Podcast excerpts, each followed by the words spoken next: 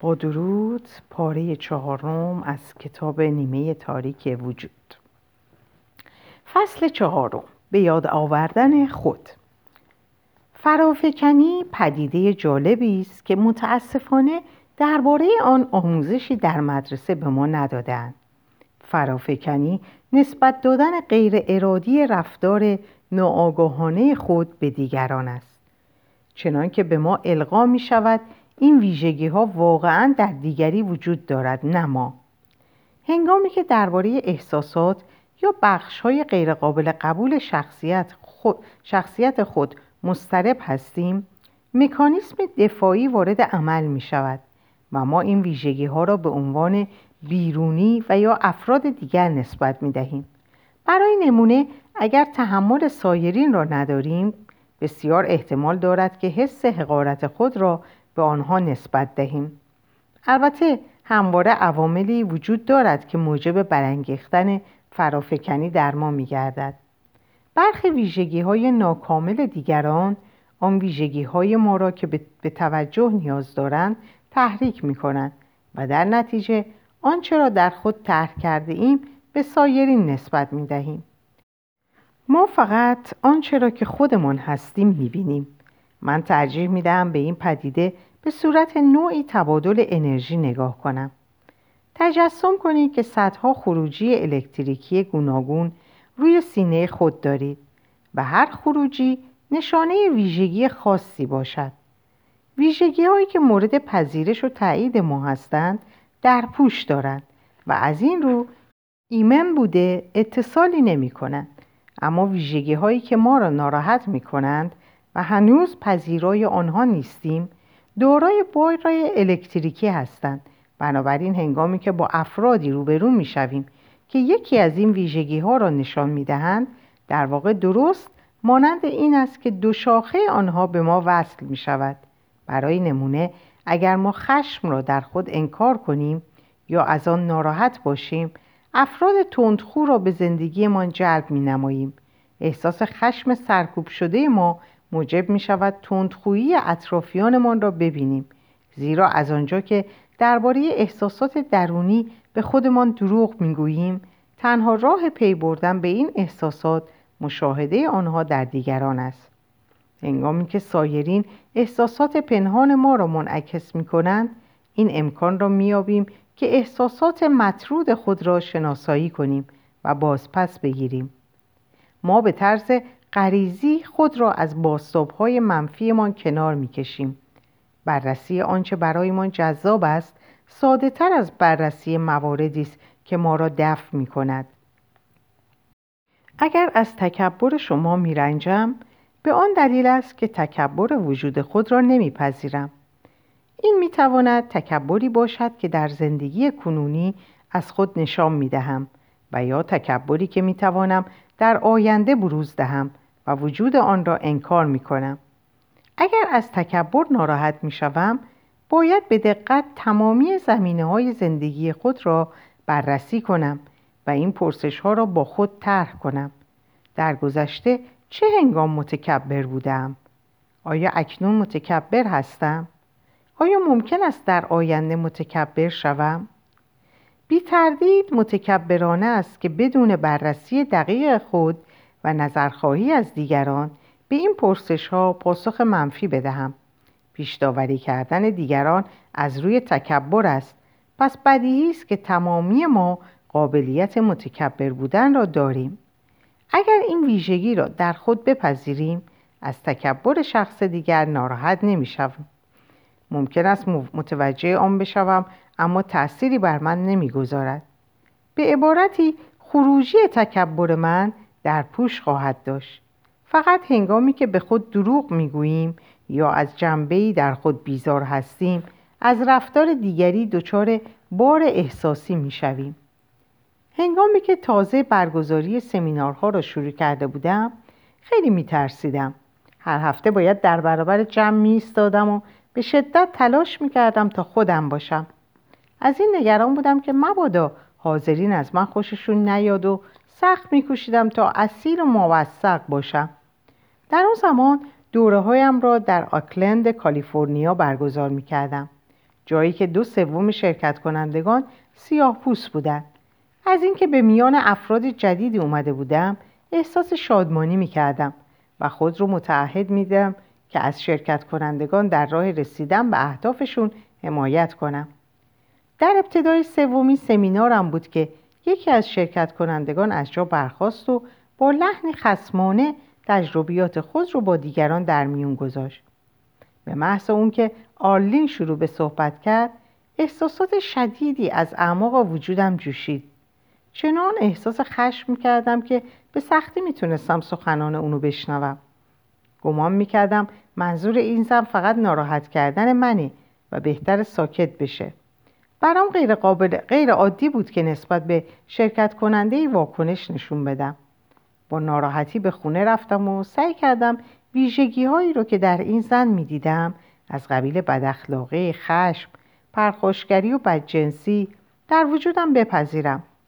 تا چهار هفته بعد از اون بعد از اون روز هر بار که دور هم جمع می شدیم آرلین از جا بلند می شد و با لحنی از خود راضی و تا حدودی بیادبانه صحبت می کرد. متوجه شدم که بیشتر اوقات آزادم رو گرفته.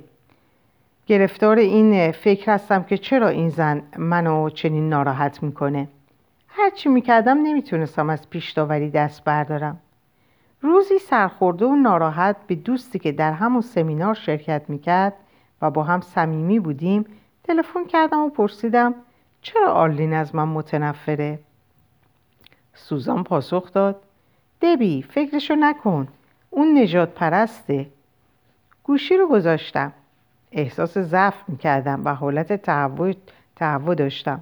به سرعت به خودم گفتم اما من که نجات پرست نیستم. خاطرات دوستان سیاه پوستی که در دوران کودکی داشتم در من زنده شد. به یاد آوردم که به اونها شنا کردن یاد می‌دادم و همراه اونا در مسابقات دو شرکت می‌کردم. به یاد پدرم افتادم که چگونه برای حقوق مدنی جنگیده بود و برای نخستین بار در ایالت فلوریدا یک وکیل سیاه پوست رو به عنوان شریک و همکار برگزیده بود. با این یادآوری ها مطمئن شدم که نجات پرست نیستم. اون شب در تخت خواب دراز کشیده بودم و درباره جلسه بعدی سمینارم فکر می‌کردم اما واجه های سوزان مرتب به گوشم می‌خورد. اون نجات پرسته بارها و بارها این عبارت در گوشم تنین انداخت. درست هنگامی که داشت خوابم می‌برد ندایی رو در وجودم شنیدم. اولین بار بود که آرلین از جا بلند شد و با تو بدرفتاری کرد. درباره او چه فکر کردی؟ ناگهان روی قفسه سینم احساس فشار کردم و ترسیدم. یادم اومد که در اون زمان با خود گفتم زنی که احمق پتیاره سیاه. این واژه در سر پای وجودم تنین انداخت. اما نه امکان نداره من که نجات پرست نیستم ممکن نیست چنین فکری کرده باشم حتما منظوری نداشتم قلبم از ترس به شدت می تپید. نشستم و به تنهایی با عبارت نجات پرستانه که به فکرم خطور کرده بود روبرو شدم. این سایه من بود. ساعتها از شرم گریه کردم. عمیقا احساس می کردم که به همه دوستانم در آکلند که مرا دوست داشتم و به من اعتماد کرده بودند خیانت کردم. هرچی می کردم نمی تونستم به خودم اعتراف کنم که من نجات پرست هستم. گویا تمامی باورهایی که درباره پذیرفتن همه ویژگی داشتم به کنار رفته بودن ساعتها در برابر آینه نشستم و گفتم من نجات پرست هستم من نجات پرست هستم سعی می کردم که این بخش وجود خودم رو بپذیرم و آرام شم هرچه بیشتر این عبادت عبارت رو تکرار می کردم گفتن اون آسونتر شد. می‌دونستم که این عبارت موهبتی رو در برداره پس شروع به کند و کاف کردم. به یاد آوردم پدرم بیوقفه در مورد برابری حقوق انسانها صحبت می‌کرد و می‌گفت تا متوجه نشیم که همگی با هم برابر هستیم هیچ کدوم آزاد نخواهیم شد. شور و پدرم موجب برانگیختن اشتیاق من شده بود. متوجه شدم چون نمی‌خواستم نجات پرست باشم به شدت تلاش می‌کردم تا با سیاه پوستان ارتباط برقرار کنم. در ضمن چنین نگرشی عمیقا این نیاز رو در من ایجاد کرده بود که از افراد مورد تبعیض حمایت کنم. در واقع همون زمان فعالیت گسترده جهت جمعآوری اعانه برای سازمانی به نام امکانات زندان داشتم. این سازمان به ویژه به زندانی های رنگین پوست یاری می‌کرد تا بتونن زندگی خودشون رو دگرگون کنن. هنگامی که سرانجام نجات پرست بودن خود رو پذیرفتم احساس کردم وزنه سی کیلویی رو از روی شونه هام برداشتم. شب شب بعد با حالتی امیدوار و یک پارچه به سمینار رفتم. در نیمه های سمینار آرلین مانند همیشه دستش رو بلند کرد. هرچند مردد بودم اما از او خواستم که تجربیاتش رو با ما سهیم شه. اون شب درباره سمینار بعدی که می‌خواستم در اون محل برگزار کنم گفتگو می‌کردیم و من مایل بودم همه به شرکت در جلسات ادامه بدن. به شدت نگران بودم که آرلین چه خواهد گفت. او از جا برخواست و با لبخند گفت این سمینار فوقالعاده است. سپس موفقیت و پیشرفتی رو که تجربه کرده بود برای همه ما شرح داد. از سخنان آرلین مبهوت شدم. هنگام بازگشت به خونه در حین رانندگی به دگرگونی چشمگیری که در رفتار آرلین پدید اومده بود فکر می‌کردم. اما نمی‌خواستم چندان دلم رو خوش کنم. تصمیم گرفتم صبر کنم و ببینم هفته بعد چی میشه. هفته بعد فرا رسید و من در حین سمینار مدام منتظر بودم تا آرلین دستش رو بلند کنه. آرلین از جا برخواست و بار دیگر اظهار داشت که این سمینار تحولات عمیقی رو در زندگیش ایجاد کرده. وی همچنین گفت که به نظر اون من نسبت به مردم آکلند متعهد بوده پشتیبان اونها هستم. در پایان جلسه اونجا موندم تا با چند نفر گفتگو کنم. از گوشه چشم می‌تونستم آرلین رو ببینم. که در همان نزدیکی ایستاده بود و با دوستاش گپ می‌زد. رو به اون کردم و در حالی که به چشماش مینگریستم پرسیدم چی شد؟ گفت نمی‌دونم هفته پیش به محض اون که وارد جلسه شدم احساس کردم دوستت دارم.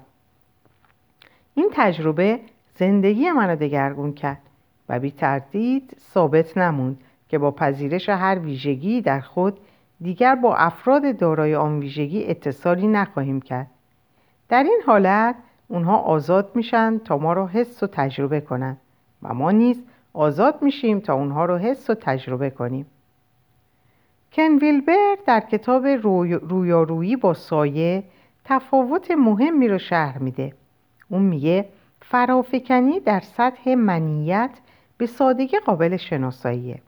اگر شخص یا چیزی در پیرامونمون به ما اطلاعات بده به احتمال زیاد فرافکنی نکرده ایم اما اگر بر ما تأثیر بگذاره احتمال فراوانی وجود داره که قربانی فرافکنی های خود شده باشیم. اگر این مطلب رو واقعا درک کنید دنیا رو به گونه دیگری خواهید دید. برای نمونه اگر کسی از کنارتون رد شه و در پیاده رو توف بندازه و شما متوجه بشید و این عمل واکنشی در شما ایجاد نکنه احتمالا نازم نیست روی این مورد کار کنید.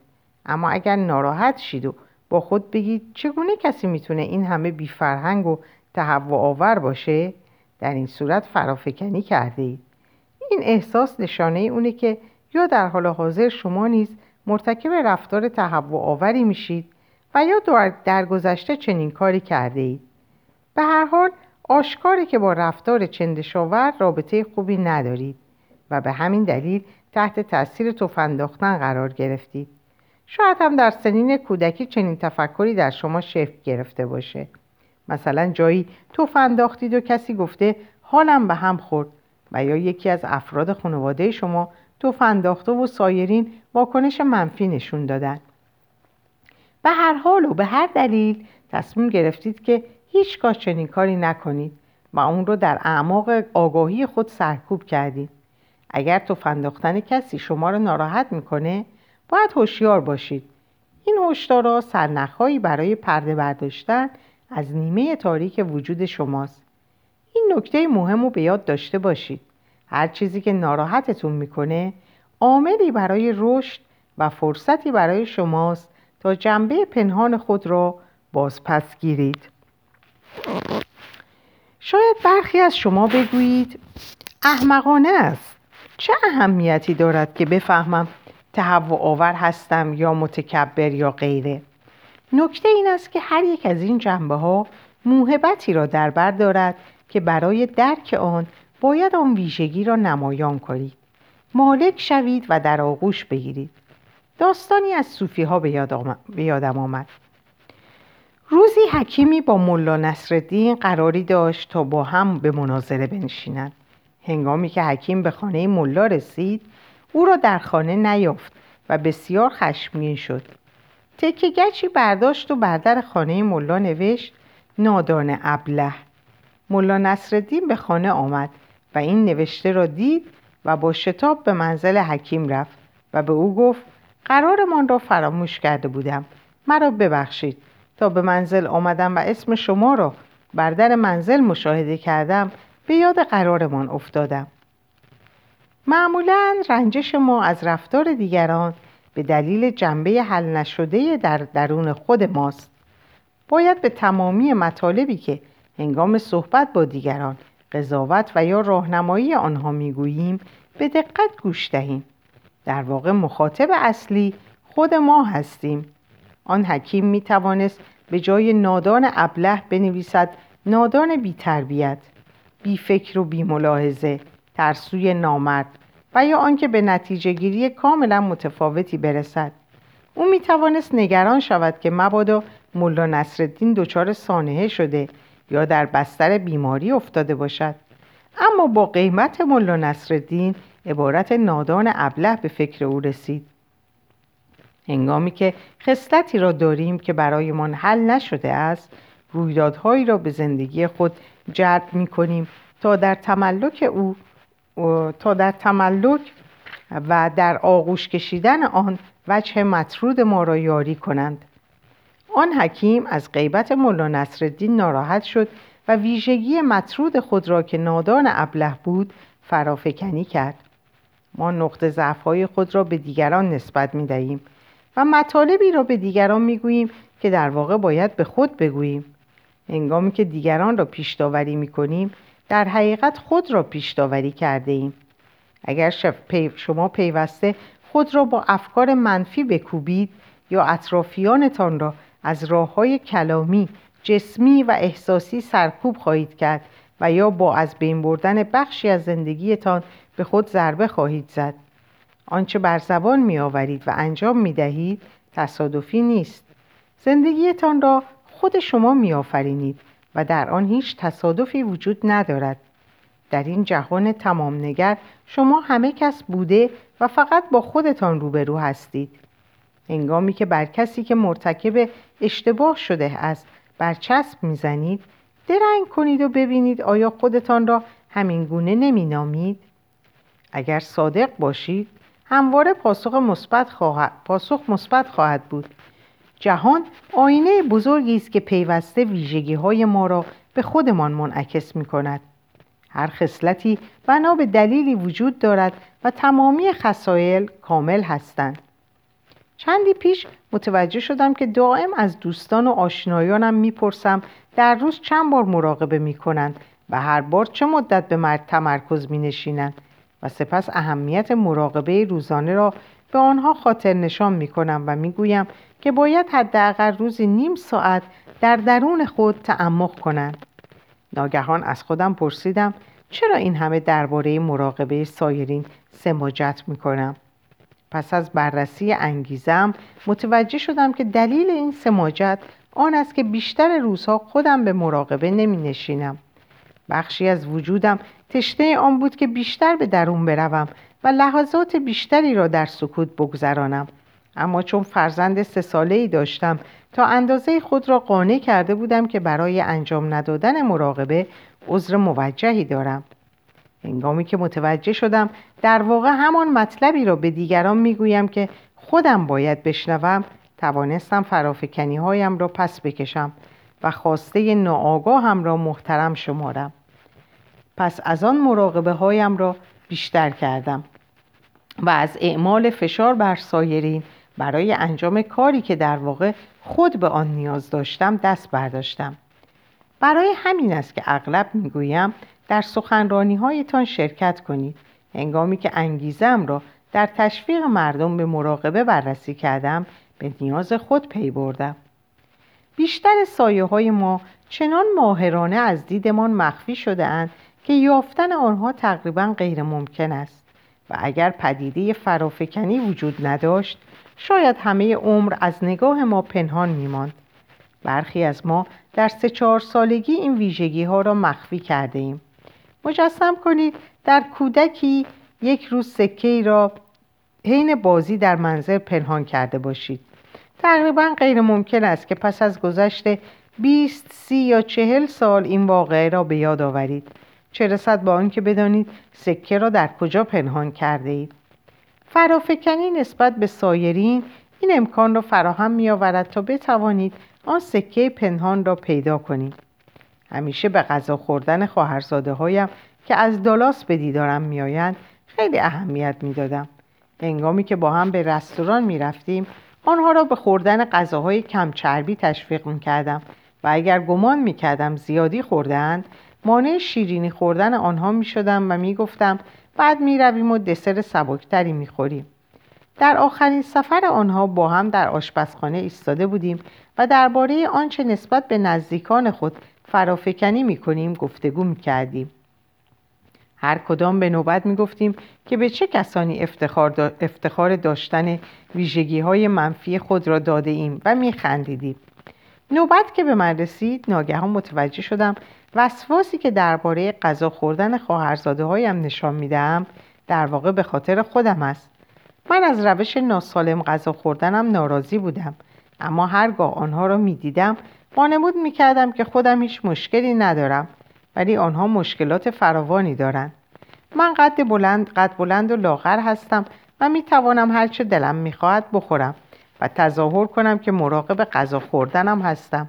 اما آن روز متوجه شدم که در واقع پرخوری مشکل من است نه خواهرزاده هایم و در نتیجه توانستم با مشکلی روبرو شوم با مشکل اصلی روبرو شوم از آن هنگام رابطه من با خواهرزاده هایم بهتر شده و دیگر شیوه غذا خوردن آنها ناراحتم نمی کند. اکنون با هم به رستوران می رویم و از معاشرت هم دیگر لذت می بریم. نمی توان فقط به آن بخشهایی از زندگی نگاه کرد که ظاهرا دچار اشکال است. بهتر از همه موارد فریب دادن خود را پیدا کنیم. یکی از زمینه هایی که در برخورد با آن بیشتر با موارد پنهان مواجه می شوم در رابطه با افرادی است که به شدت سعی می کنند تا از لحاظی نقطه مقابل پدر یا مادرشان باشند. برای نمونه شاید اگر مادری سختگیر داشتید بخواهید شخص ملایمی باشید. اگر در خانواده توهی دست بزرگ شده اید شور و شوق شدیدی برای ثروتمند شدن داشته باشید. اگر پدر و مادرتان سلطجو بودند سعی می کنید منفعل باشید و نسبت به رفتار دیگران بیش از اندازه شکیبایی نشان دهید. اگر پدرتان خیانتکار بوده است شما بسیار وفادار شوید. یا اگر پدر و مادرتان تنبل بودند شما معتاد به کار باشید. می توانم تمام موارد بسیاری از این گونه را برشمارم. اما نکته اصلی این است که بیشتر اوقات رفتاری که بر مبنای واکنش نسبت به پدر و مادرمان از ما سر می‌زند فقط در ظاهر متفاوت است. یکی از مراجعین من از پدر خصیص خود نفرت داشت. هولی همه عمر سعی کرده بود که از خست دور باش خصت دور باشد و به همین دلیل برایم دائم برای افراد خانواده خود هدایای گران قیمت می خرید و دوستانش را به شام و کنسرت دعوت می کرد و از این همه بخشندگی به خود می بالید.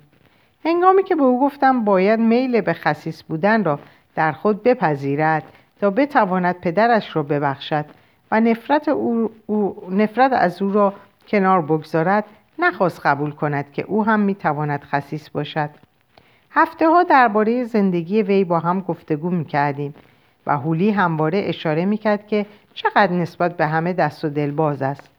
تا آنکه روزی هولی از مغازه‌ای به من تلفن کرد. او ناگهان متوجه شده بود که یک ساعت تمام وقت صرف کرده تا اطلاعات روی جعبه های گوناگون را بخواند و مقدار محصول و قیمت آنها را با هم مقایسه کند تا شاید چند پنی صرف جویی کرده باشد. برای او حیرت انگیز بود که چگونه می‌تواند بدون لحظه تعمل 500 دلار برای خریدن یک پیراهن بپردازد. اما حاضر نیست برای خریدن یک جعبه دستمال کاغذی 20 سنت اضافی بدهد. ناگهان زنگ خطر هولی به صدا درآمد و او متوجه شد که خودش نیز مانند پدرش خسیس است اما به گونه دیگر. ضربه کشف این جنبه درونی هولی, هولی را به گریه انداخت. او چه کارها کرده بود تا شبیه پدرش نباشد؟ و وی سالهای بسیار میل به خصیص بودن را در خودش پنهان کرده بود. اما اکنون برایش مانند روز آشکار شده بود که این میل در او نیز وجود دارد. پس از مدتی هولی توانست موهبت خصیص بودن را دریابد. خصت موجب شد تا او به فکر آینده خود بیفتد و برای دوران بازنشستگی پسنداز کند. از آنجا که هولی همواره در تلاش بود تا نقطه مقابل پدرش باشد هیچگاه نتوانسته بود پولی پسنداز کند. به علاوه این شناخت موجب شد که او بتواند بیش از پیش پدر خود را بشناسد و آن دو رابطه صمیمیتری پیدا کنند آزادی یعنی اینکه انسان بتواند در هر لحظه از زندگی هرچه بخواهد باشد. اگر مجبور هستید به شیوه خاصی رفتار کنید تا آنچه که دوست ندارید نباشید در دام افتاده شما آزادیتان را محدود کردید و تمامیتتان را از خود گرفته اید. اگر نمی توانید تنبل باشید نمی توانید آزاد باشید. اگر نمی توانید در برابر رویداد ناراحت کننده ای خشمگین شوید نمی توانید رها باشید. اگر واکنش شما نسبت به رفتار دیگران این است که برعکس آنها عمل نمایید از خود سوال کنید اگر پیوسته از گروه خاصی میرنجید ببینید چه شباهت هایی به آنها دارید ما فقط ویژگی های منفی خود را فراکنی نمی فرافکنی نمی کنیم بلکه ویژگی های مثبتمان را نیز به سایرین نسبت می دهیم. بیشتر افرادی که نزد من می آیند استعداد، خلاقیت، توانایی و موفقیت خود را فرافکنی می کنند. باید بدانید که اگر مایل هستید همانند دیگری باشید به این دلیل است که این توان را در خود دارید که مانند او باشید. اگر مجذوب افراد بسیار برجسته هستید و پول و وقت خود را صرف خواندن زندگی نامه هایشان می کنید آن جنبه ای را که در آنها دوست دارید در خود جستجو نمایید. شما شایسته این هستید که هرچه می بینید و حقیقتا می خواهید داشته باشید. تنها تفاوت بین شما و افراد مورد ستایشتان آن است که آنها یکی از ویژگی های دلخواه شما را از خود نشان می دهند و احتمالا رویاهایشان را عملی می سازند. انگامی که در حد توانتان زندگی نمی کنید آسان است که ویژگی های مثبت خود را به افرادی فرافکنی کنید که این ویژگی ها را در زندگی پیدا کردند. انگامی که به برآورده ساختن رویاها و اهداف خود بپردازید کمتر به آنچه دیگران می کنند اهمیت می دهید. هر کدام از ما نیاز داریم که قهرمان خود باشیم. تنها راه آن است که جنبه هایی از خود را که به دیگران نسبت داده ایم یعنی جنبه هایی را که ترد کرده ایم باز پس بگیریم. تقریبا یک سال است با دوستی کار می کنم که سمینارهای مرا که روند سایه نام دارد در میامه برگزار می کند. راشل جوان زیبا باهوش و با استعداد است. اما هر بار که با هم هستیم مرا خیلی مهم جلوه می دهد و مرتب از من تعریف می کند و می گوید چقدر باهوش و با استعداد و زیبا هستم. هرچند می دانم که راشل مرا دوست دارد و به من احترام می گذارد اما این را هم می دانم که او هوش استعداد و زیبایی خود را به من فرافکنی می کند از آنجا که نسبت به فرایند فرافکنی بسیار هوشیار هستم.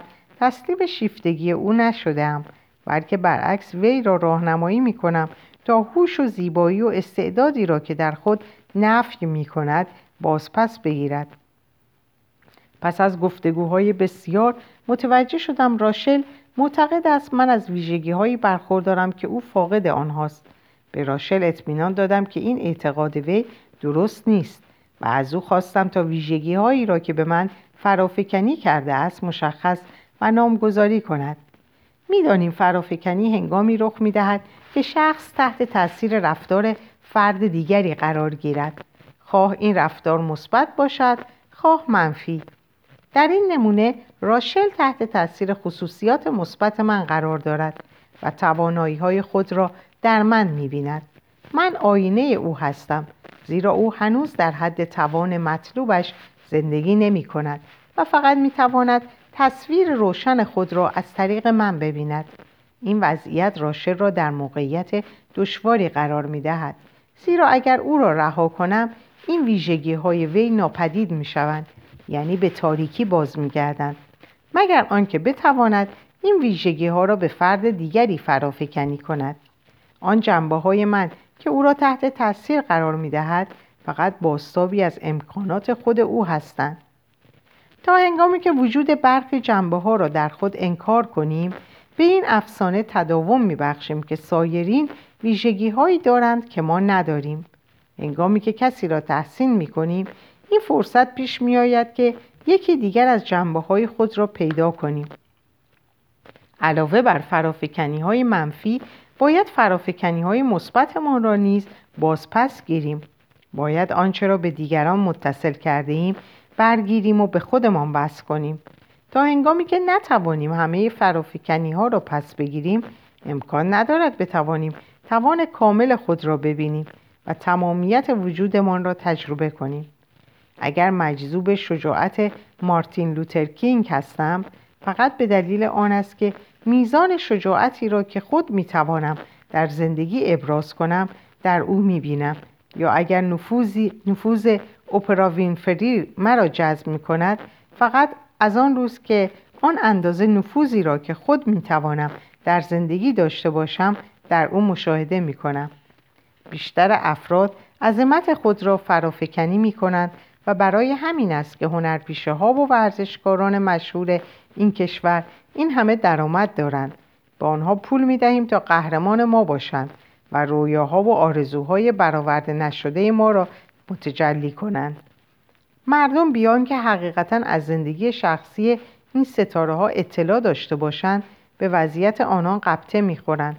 آنها با غرق شدن در زندگی در زندگی معبود خود از رویارویی با زندگی خودشان اجتناب می کنند اما واقعیت عمیقتر آن است که آنها جنبه هایی از خود را به قهرمانانشان فرا افکندند اگر عظمتی مشاهده می کنید در واقع عظمت خودتان را می بینید چشمانتان را ببندید و به این نکته بیاندیشید که, عظم... که فرد دیگری را تحسین می کنید آنچه می بینید عظمت خودتان است.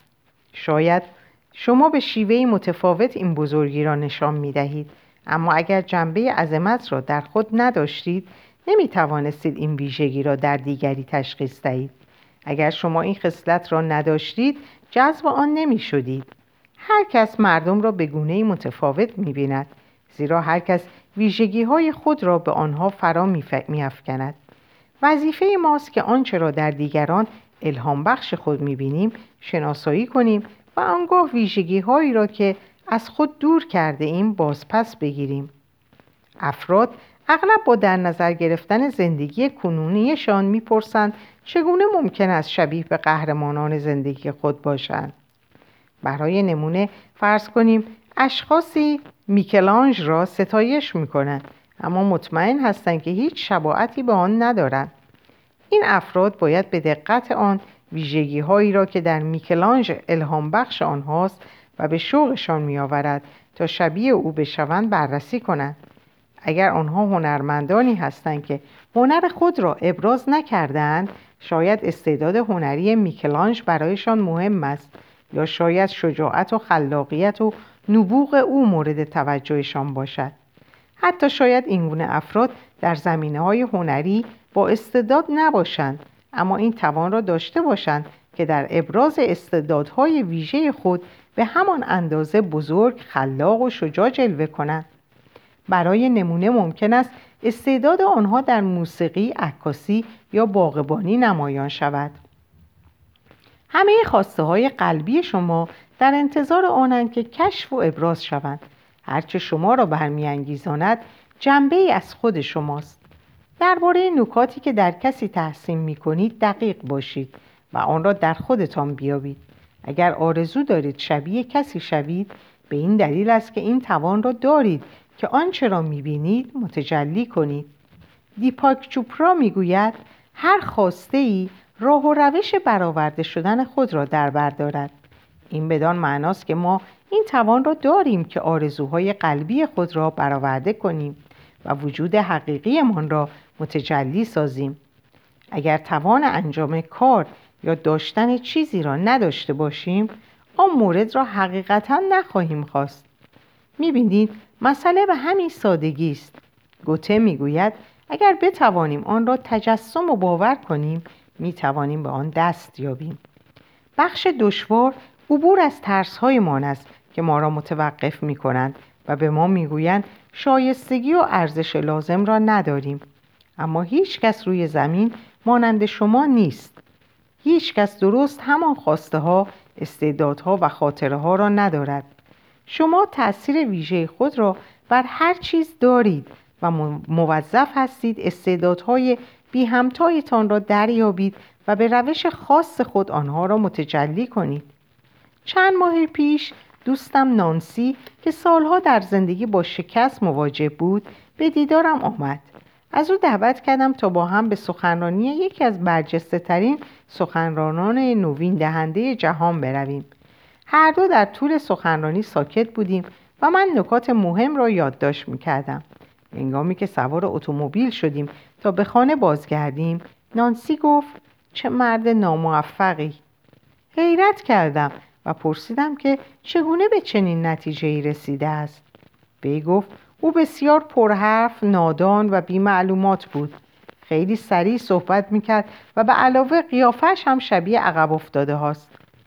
او در مسیر خانه همه مواردی را که در رفتار و گفتار این مرد نمیپسندید برشمرد به خانه که رسیدیم از نانسی خواستم بنشیند تا در این باره گفتگو کنیم از او پرسیدم آیا واقعا گمان می کند این مرد ناموفق است؟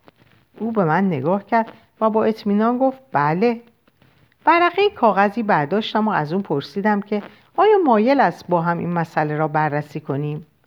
پس از لحظه تفکر پذیرفت در یک روی کاغذ تمامی اطلاعاتی را که درباره این مرد داشتم نوشتم اون مشاور شرکت های فورچون 500 و در کارش خبره است نوارهای سخنرانی های نوید دهنده وی فروش بالایی دارد و برای هر شب سخنرانی بیش از پنج هزار دلار دستمزد دریافت می کند. بیش از 20 سال است که ازدواج کرده و سه فرزند سالم دارد. سپس بر پشت کاغذ آنچه در مورد نانسی می دانستم نوشتم. او طلاق گرفته و فرزندی نداشت. با بیشتر نزدیکانش قطع رابطه کرده بود. در حال حاضر کاری نداشت. زیرا هر کاری را شروع می‌کرد به شکست میانجامید اضافه وزن داشت بدنش ورزیده نبود و از بیماری های گوناگون رنج می برد. بیش از پنجاه هزار دلار بدهکار بود و در آن هنگام زندگی بخور نمیری را میگذراند. نانسی به فهرستی که تهیه کرده بودم نگاه کرد. پرسیدم اگر این فهرست را به ده نفر نشان دهم به نظر تو کدام یک را ناموفق می‌خوانند؟ در ابتدا نانسی حالت تدافعی به خود گرفت. از اینکه من یاد دیگری او را ناموفق بخوانم میترسید. از اینکه من یا دیگری او را ناموفق بخوانیم میترسید. این بدترین کابوس او بود. برای شهر دادم. مادامی که پذیرای این جنبه خود نشود آن را به دیگران نسبت خواهد داد. نانسی نمی توانست پیام های مهم و نیرومند دیگران را بشنود زیرا افکار ترد شده خود را به آنها فرافکنی می کرد. اما پس از یکی دو ساعت گفتگو به تدریج متوجه شد که عمیقا اعتقاد دارد که فرد ناموفقی است و این باور بسیار دردناک را در اعماق وجود خود دفع کرده بود. پدرش به او گفته بود که هیچ وقت در زندگی به جایی نمی رسد و نانسی این گفته را عمیقا باور کرده بود. او از همان کودکی ناآگاهانه شرایطی را در زندگی به وجود آورده بود تا ناموفق بودن خود را ثابت کند و این جنبه ترد شده اش را باز پس بگیرد. این جنبه وجود نانسی دائم در جهان بیرون باستاب میافت اما او آن را نمیپذیرفت و در نتیجه چرخه ادامه پیدا می‌کرد. انگامی که نانسی پذیرفت در زندگی ناموفق بوده است توانست محبت این جنبه را بیابد و آن را در آغوش کشد. پس از آن توانست دلایل ناموفق بودن خود را بررسی کند.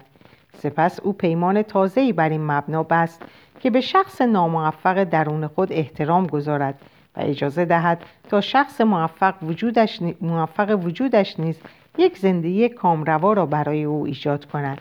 اکنون نانسی شروع به کار کرده و با موفقیت های فردی عالی و فراوانی دست یافته است. از قدیم گفتند کوه کوه را می جوید آب گودال را. ما آنچه را در خود دوست داریم یا دوست نداریم در دیگران می بینیم با در آغوش کشیدن این جنبه های خود می توانیم دیگران را همان گونه که هستند و نه از پس قبار فرافکنی های ما ببینیم. مسئله های دیگر می گوید سه راز بزرگ جهان هوا برای پرندگان آب برای ماهی ها و بشر برای خودش است. ما می توانیم همه چیز را در جهان در جهان بیرون پیش روی خود ببینیم.